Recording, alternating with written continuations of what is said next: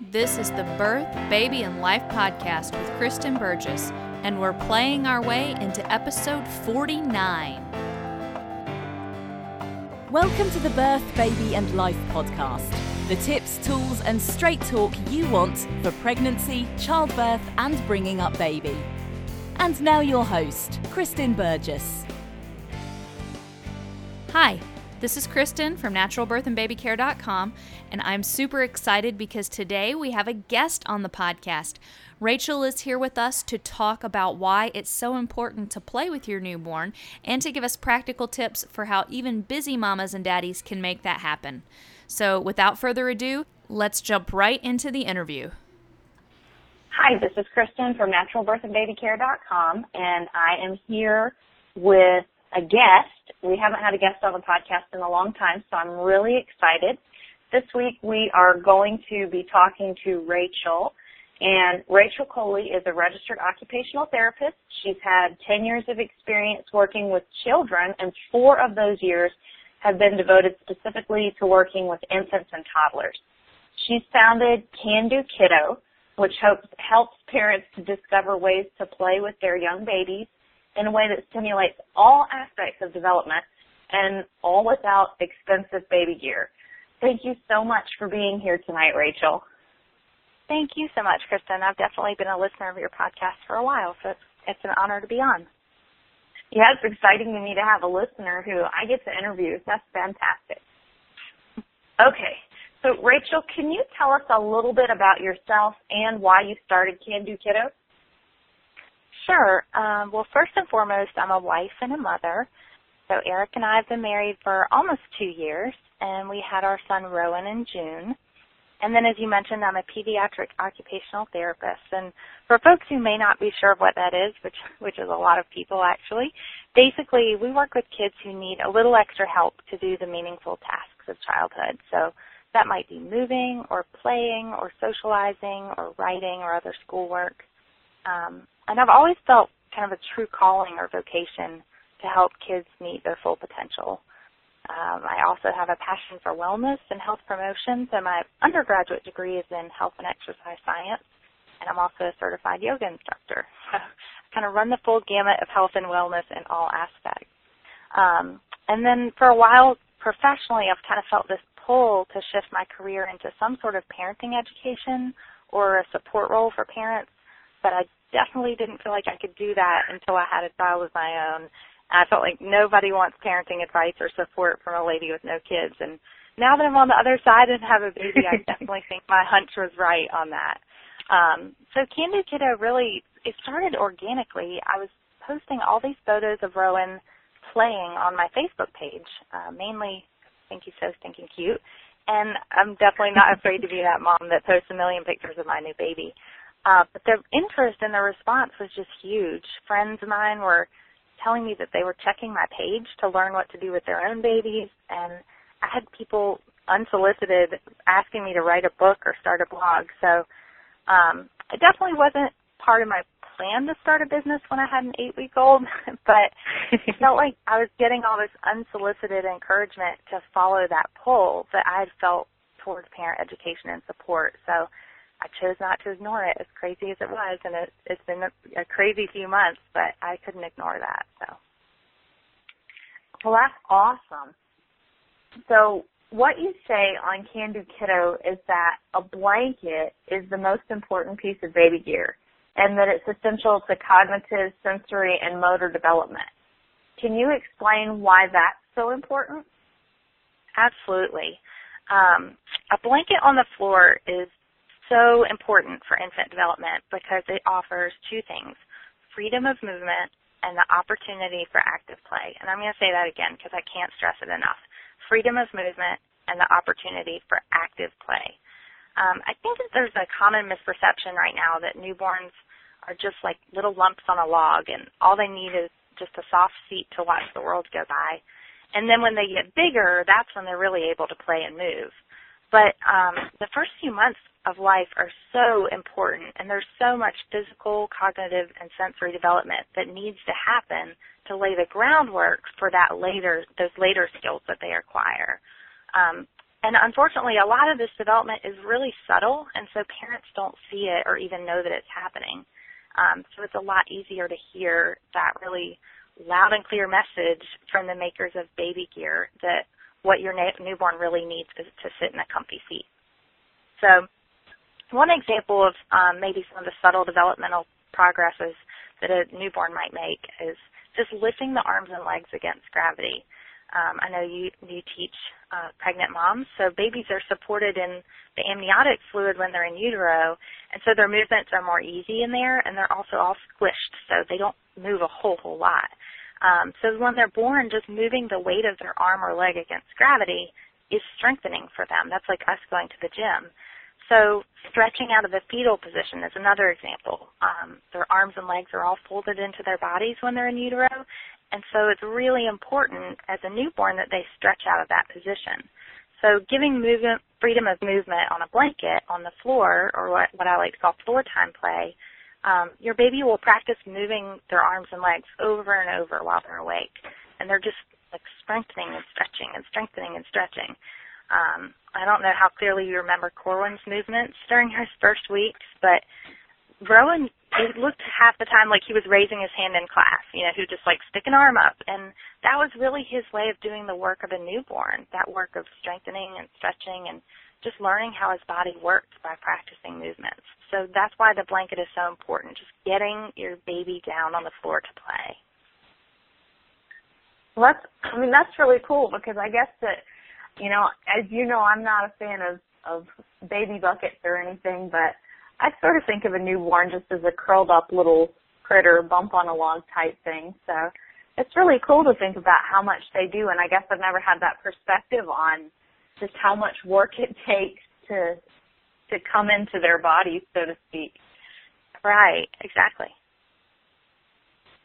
Okay, so now we're armed with the blanket, and you've told us some about what they need to do, but what what can we as moms and dads what can we do to help enhance baby's development um, well one example would be uh, you've probably heard a lot about tummy time and how important it is but i think most parents aren't really sure what tummy time would look like with a newborn and i think they're nervous to start it in the first week of life which is what i really recommend is that first week that you have your baby get them in tummy time um, so in the first days after birth it doesn't look the way it's going to look when your baby's two or three months old.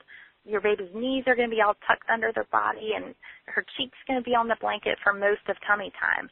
Um, and what we're offered as parents in terms of toys for babies are these bright, busy, light up toys. Maybe they make sounds, and they're really not a good fit for a really little one's visual system. Um, in fact, I find that at a toy store, anything labeled as sensory is probably just really complicated or overly busy. I think that's like a buzzword right now, and so we're seeing a lot of quote unquote sensory toys. But sensory play for a newborn is just literally feeling their cheek on a blanket, feeling your hand on their back, feeling the weight of their body pressing into the ground underneath them, and then feeling the way that that pressing weight changes as they move. I mean, it's really, really subtle, but that's how your baby's learning. Um, also, just learning to play visually, just looking at faces is so much more appropriate for a newborn in the first weeks than looking at a crazy, busy, light up monkey. um, so I also advocate for playing with simple little black and white images that you can print off the internet and make a little card and show that to your baby, like literally just a black circle on a white card, just really simple and basic. Um, I think most parents' experience with tummy time is not really favorable. Um, I think it takes a little bit of creativity and a little bit better understanding of what's a good fit for your baby's development. And I think those two things can really help tummy time be a much more positive experience.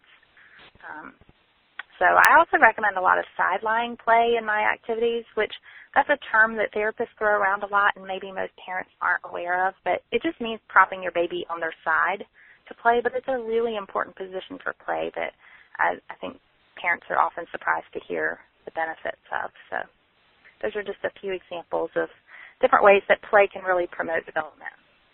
Yeah, I don't think I've ever heard anybody tell me that my baby should spend time on his or her side. Pretty much all you ever hear is, don't put them on their, or you know, don't put them on their tummies except for during tummy time. Mhm. Yeah. But you would, so I'm guessing, you know, you would want to alternate sides so that they could have Absolutely. on each side. Absolutely. And I- a therapist that I worked with used to call it rotisserizing your baby. so you want to you want to make sure during they spend so much time on their backs when they're asleep, right? So when they're awake, we want to make sure that as much as we can, we actually avoid being on the back, or at least being on the back where they're encouraged to look straight up, like at an activity gym. I really Yeah. advocate for activity gym where you can move the toys to the perimeter so that your baby's turning their head actively to look.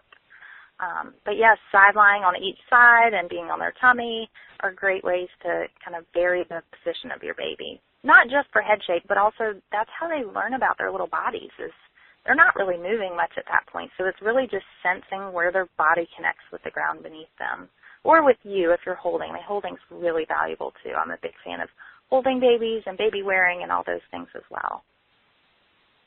Now, as you know all too well, the early months can be so overwhelming. Are these are these play activities just something that we have to keep up with or you know how can we as tired mommies and daddies incorporate this kind of thing into a baby's daily routine because it sounds like you're saying you know it should be part of the day like eating and sleeping and everything Absolutely. Yeah. this period of newbornness is overwhelming and exhausting and all consuming, but um, I really advocate for simple activities, and most of what I do recommends household items. I really don't think until babies are really grabbing things and putting them in their mouths. I think that um, you don't really need a lot of baby toys for a newborn. So I try to keep play really simple and really accessible for parents. Um, I think probably the best way to incorporate this type of floor time play into your routine is honestly just to have several blanket like play spots for lack of a better word or in the key areas of your home where you need to get things done. Because I think that's the place those are the places where we're inclined to stick our baby in a baby holding device or a bucket as you call it or some people say containers. Um yeah. you know the ki- the kitchen the master bathroom the living room places where you want your hands free for a moment. So instead of doing that, getting your ha- getting yourself in the habit of putting your baby down on the on the floor for a few minutes, and it is literally just a few minutes in the beginning, and I recognize that. Um, you know, it may be two or three minutes, and then you have to change position or put them in a sling or do something else with them. It's it's not typical for a newborn to sit there for 30 minutes independently playing. Um, I think can do kiddo activities, a lot of them, because they do involve household items and just for liability, to be honest, they do require close supervision. But that's not to say that you can't put your baby under an activity gym while you're cooking dinner or putting them in side-lying while they're looking at a book while you get your makeup on in the morning or take a shower or visit with your spouse um, or launch a business in my case. so I really think that I could not have launched a business in the past three months with a, a newborn without play. I mean, that's that's been the key. I don't stick them. Um, we we actually don't have any baby holding devices other than the car seat in the car. It doesn't come out, and we have a stroller, but it's not like a car seat stroller. It's a big big kid stroller. So, which is kind of crazy. It's a little extreme, but I did it on purpose because I felt like it would force me to be more creative than that. It would force me to do the floor time play. And I also felt like if I was to, I had to practice what I preach, right? If I'm to tell anyone they shouldn't use a lot of equipment, I needed to figure out how that looks. Um, so I try to be realistic too when it comes to quote unquote creative play. I basically aim to offer three new activities a week. And I personally take the weekends off. Like Saturday and Sunday, he's on his own to play with all his old toys. I'm not doing anything crazy on the weekends. But during the week, I do try about three times a week to think of something new and fun for him, not just because I'm blogging about it, but because it keeps things fresh. He's way more interested in a new activity than that same old thing he's had for three weeks. Um, and, you know, just to clarify, an activity, I'm putting that in air quotes here, is sometimes just tummy time on a blanket in the backyard watching the dog chase a ball. I mean, I'm not advocating for early science experiments or baby jazzercise or anything too complex. It's, it's just really basic. It's as simple as putting your baby on a blanket. It really is. So that's more what I'm advocating for. Okay. I mean that makes a lot of sense and I really like I like the way that you said, you know, have a blanket positioned around wherever you are and put baby there instead of in a baby container or bucket or whatever because I can definitely when I because I'm thinking all about how you know how have I interacted with my babies while you're talking and I definitely can think of times when I needed to put them down to do something, get in the shower, make a phone call real quick or something. And I could have had a blanket by that typical station to have the baby. And that, mm-hmm. I mean, I think that's really cool. well, and the funny thing is it actually gets harder. So in the beginning, he would literally lay under a mobile for 15 minutes, just in awe. And and on my blog, I have a post where I show the mobile that I used. It was one that I could change up the pictures a lot. And so it would be new to him, and he would just lay there. I could eat my oatmeal and sip my coffee while he's watching this mobile, and it was great. As he's gotten older, strangely enough, it gets harder because now he actually demands a little bit more attention and a little bit more interaction during those periods, and he's a little more able to fuss when I walk out of the room for a quick second, or you know, he's he's just getting a little bit more assertive. But when they're so little, those first weeks and months, I mean, it's actually not as hard as one would think to keep a baby occupied. Unless you have a colicky baby. That's my caveat. If you have a colicky baby, this can be really hard. But so how do these simple play activities like you talked about, how do they help to enhance baby's cognitive development? That's like a really big buzzword nowadays is, you know, how do we make our babies smarter? So how does that help? Maybe not to make smarter, but just to enhance optimal development. Right. Yeah, and that's a good point is that I I don't want anyone to think I'm trying to like raise a baby genius or anything. Like my my goal is really for his development to unfold really naturally the way it should and that nothing that I'm doing or nothing might be an extreme word, but very little that I'm doing is hindering that natural unfolding of development. So that's a key point. But um, I think for kids and adults, we can we can learn through listening and through watching. But we know that babies learn best through experience and through sensations. So I think by making awake times more active, so for example on a blanket or on the floor, instead of passive, like in a swing or in a rock and play or a car seat carrier, um, you're making those awake times more opportunities to learn through experience and to learn through cause and effect and through repeated actions. So I think a good way to think about it is you could put a baby in a bouncy seat and that baby could watch you roll from your back to your belly for hours a day and she would not learn how to roll. So she needs the opportunity to feel the back, her back on the ground, and she needs to learn how moving her legs affects that sensation of the ground underneath her back. And she needs to stretch and strengthen her belly and her leg muscles through kicking. Um, she needs ultimately the freedom of unrestricted movement to start to reach for her feet. And then she needs to accidentally roll to her side sometimes while reaching for her feet. So all those kind of steps lead up in the progression towards what we all recognize as the milestone of rolling. Like, hooray, let's clap and put a video on Facebook. She rolled. But what we missed is that at one week and two weeks, she was learning things that factor into that rolling. So she's learning through play, and she's learning that um, even in those first weeks that that play is what helps her to learn and grow. And um, I'm just advocating for that learning to start earlier instead of you know putting your newborn in containers all the time, and baby holding devices, and then when they're bigger, that's when they'll play. So does that make does that make sense? How it affects cognitive development? Yeah, it does. It does. I like it because when you were saying that, I could hear how holistically it's going to cover other issues that we talk about and that you emphasize on your site. So like many children today have sensory processing issues. That's another big buzzword that we hear. And these problems don't seem to manifest or maybe we don't notice them until the child is much older. But do your activities help with, you know, healthy sensory development before we would even have a chance to notice that? Right. Well, I can't, I can't make any FDA approved statements, but as an OT, I know that early play and movement activities, such as the ones that I suggest, they promote health, healthy sensory development. They just do. If you were to show up at a sensory integration clinic and take a peek inside where older kids, like saying, that have been diagnosed with sensory problems, where trained therapists are working with them, you would see two things, movement and play. So you would see, I've worked in those clinics, and you would see kids rolling and kids climbing and jumping. You would see kids hitting moving targets with bats. You would see them reaching into pans of rice and beans and water and slime and all these different textures. So really the two hallmarks of sensory play are that the child is an active participant, and that's key, active, and that they're having purposeful responses, which in a baby is really small. purposeful responses like kick, kicking or reaching or keeping your eyes open for more than five seconds.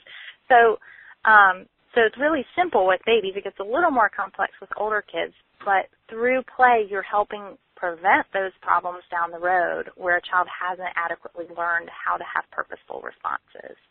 Um, I think one of the things that really troubled me when I worked with older kids was how much time as a trained therapist I was spending doing treatment activities, again, air quotes, um, that were really normal play activities 50 years ago, like hopscotch and monkey yeah. bars, tetherball. So I look at the experience of an American infant right now, and I also see that it's just so different than it used to be. It really is. Our babies spend so much time just passive in equipment, and they're missing the opportunities for that movement and play that develop the senses and lay the foundation for the lifelong sensory processing skills, but also, like you're saying, it's so intertwined, it's so holistic, the motor, the cognitive, and the sensory. Yeah, so I guess when our, you know, when our grandparents were babies, their moms probably, they didn't really have much choice. When they needed their hands free, the baby probably did go on a blanket. Mhm. Exactly. Yeah, there were very few pieces of quote unquote gear um, back then. I mean, when you had a baby, people gave you blankets and gave you clothes, and they didn't have car seats, so you're kind of on your way with that. So.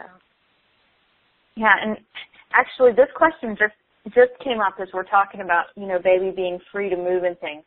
So one thing that I've done with a lot of my babies at night to help them sleep is swaddling. So is swaddling okay if it's at night and does giving baby lots of time during the day help counteract that? Or you know what's your view on swaddling?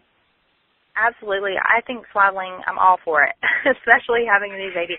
But from a from a central from a central nervous system perspective swaddling works because it gives deep pressure. And we know that deep pressure is calming. Um, so and and science shows that they've done all sorts of studies deep pressure equals calming. It's why we love to get a massage right? It feels good. It calms yeah. down so I'm all for swaddling until baby can roll, which in my case was really early, and I was crushed when my pediatrician told me to stop swaddling because I was like, he's not ready. His cognitive, like his central nervous system isn't ready to be unswaddled, but it wasn't safe, so I had to do it.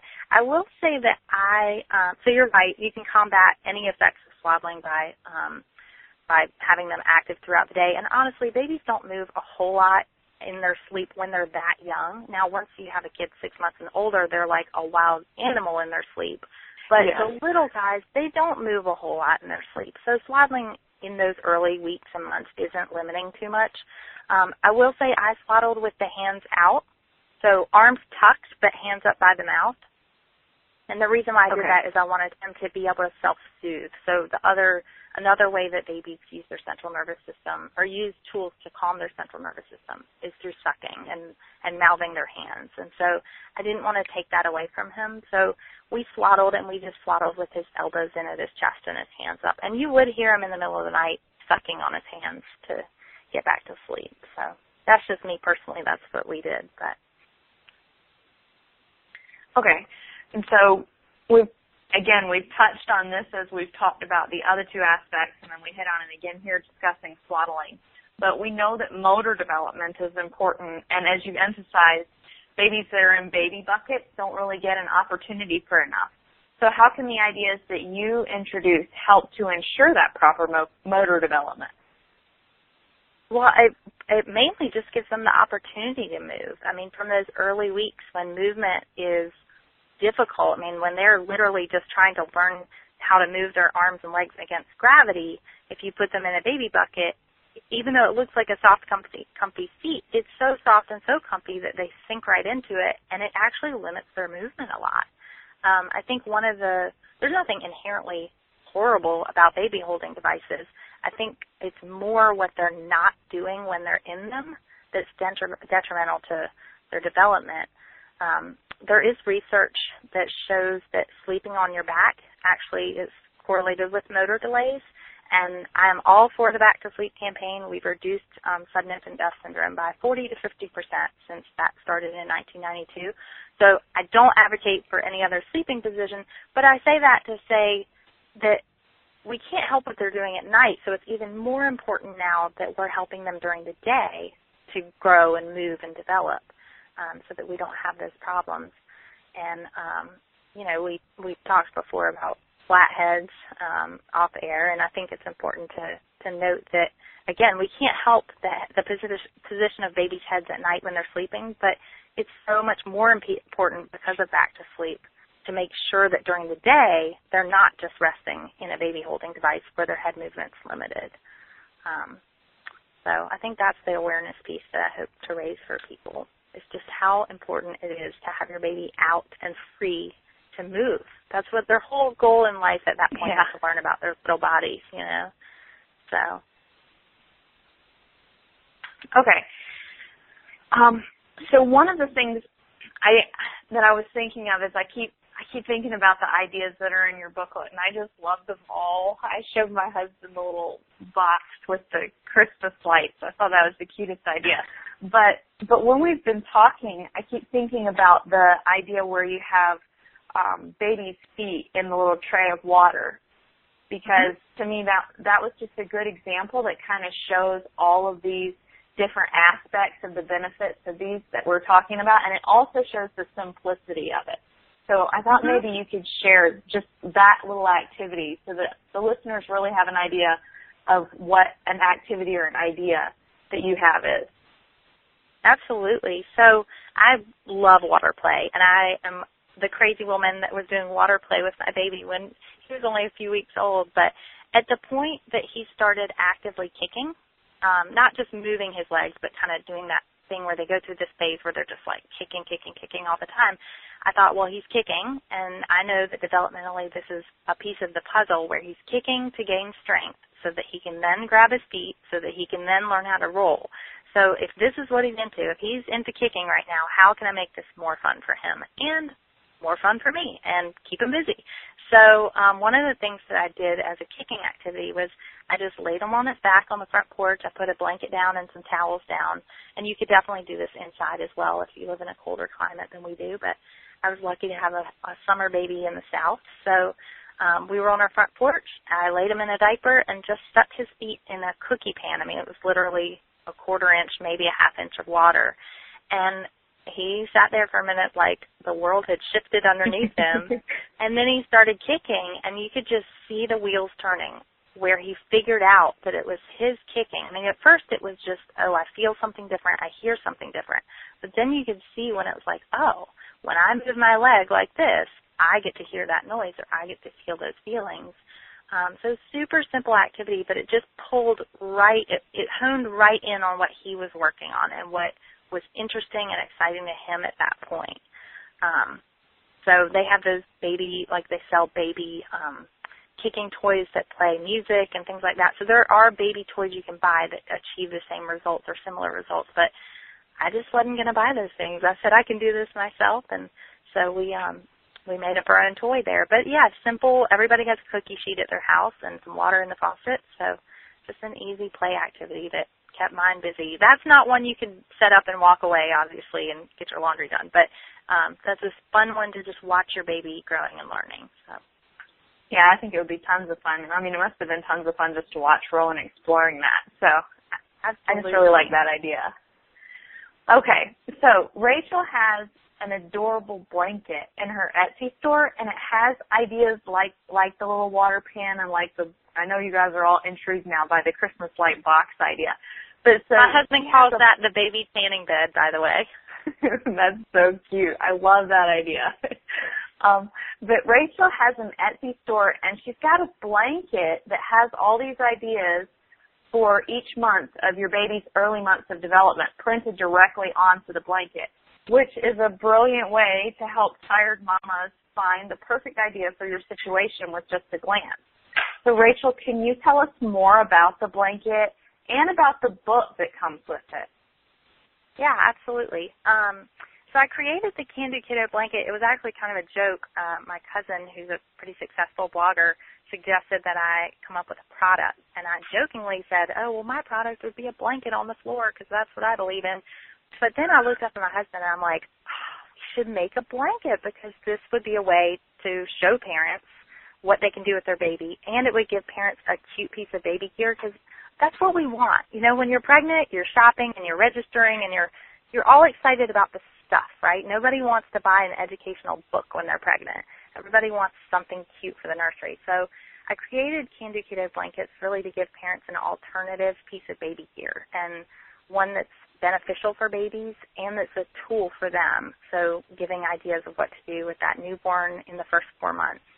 Um, and the blanket, just for a little background, um, it's a handmade patchwork quilt, and four of the blankets are made of a custom fabric that I designed which features, like you said, 45 creative play activities for the first four months.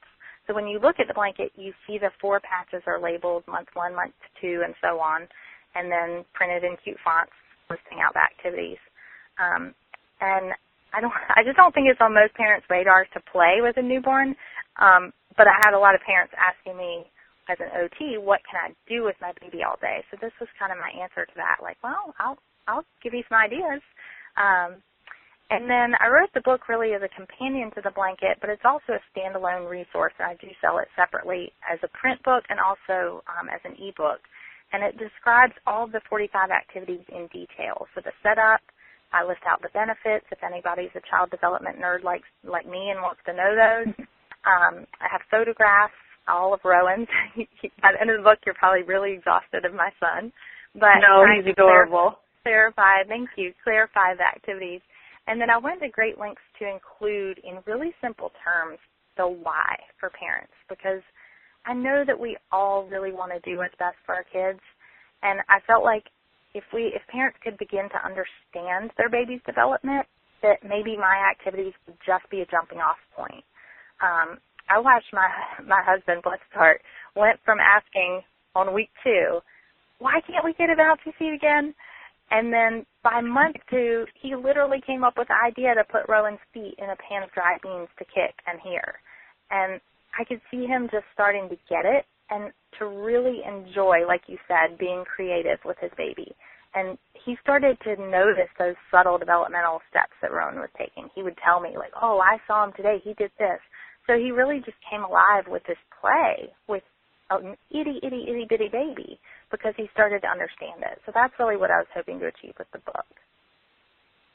Yeah, I love that. I just, I mean, I like what you said about your husband. I know that one of the things that I encourage moms during pregnancy and birth, because I'm always teaching about that, is to be really conscious.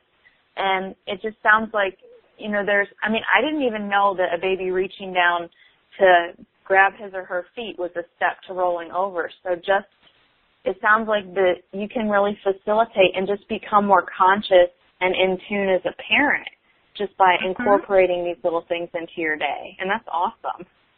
Well, and it also just makes parenting a newborn a little more rewarding because honestly, before they smile and before they laugh, it can get boring and it can get really draining like you just give and give and give and you're not getting a whole lot back. So if you're able to look at your three or four week old and see that they've done something new today maybe it's not something worthy of a Facebook video, but it's something that you notice and you can take joy and know that they're growing and learning. Um, and I think that that's, I mean, I am truly a self-proclaimed child development nerd, but I hope to kind of give that gift to parents to be able to see a little bit more of what their newborn is really doing because it's amazing.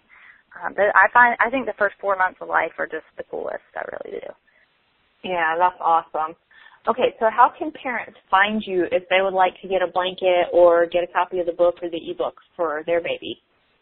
Um, well, I have an Etsy shop, like you said, and you can find it either through just going to Etsy.com and searching. You can even search Can Do Kiddo in all different ways, and it should pop up. But if you want to go directly, it's uh, www.candokiddo, C-A-N-D-O, K-I-D-D-O, dot Etsy.com. And then I blog at candokiddo.com and I'm also on Facebook and Pinterest, so people can track me down in all sorts of ways. All right.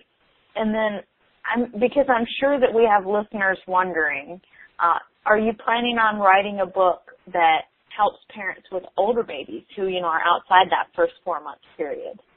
It's so funny. I get asked that all the time, and in the beginning, I'd be like, "Just wait till my kid gets older. I promise I'll put."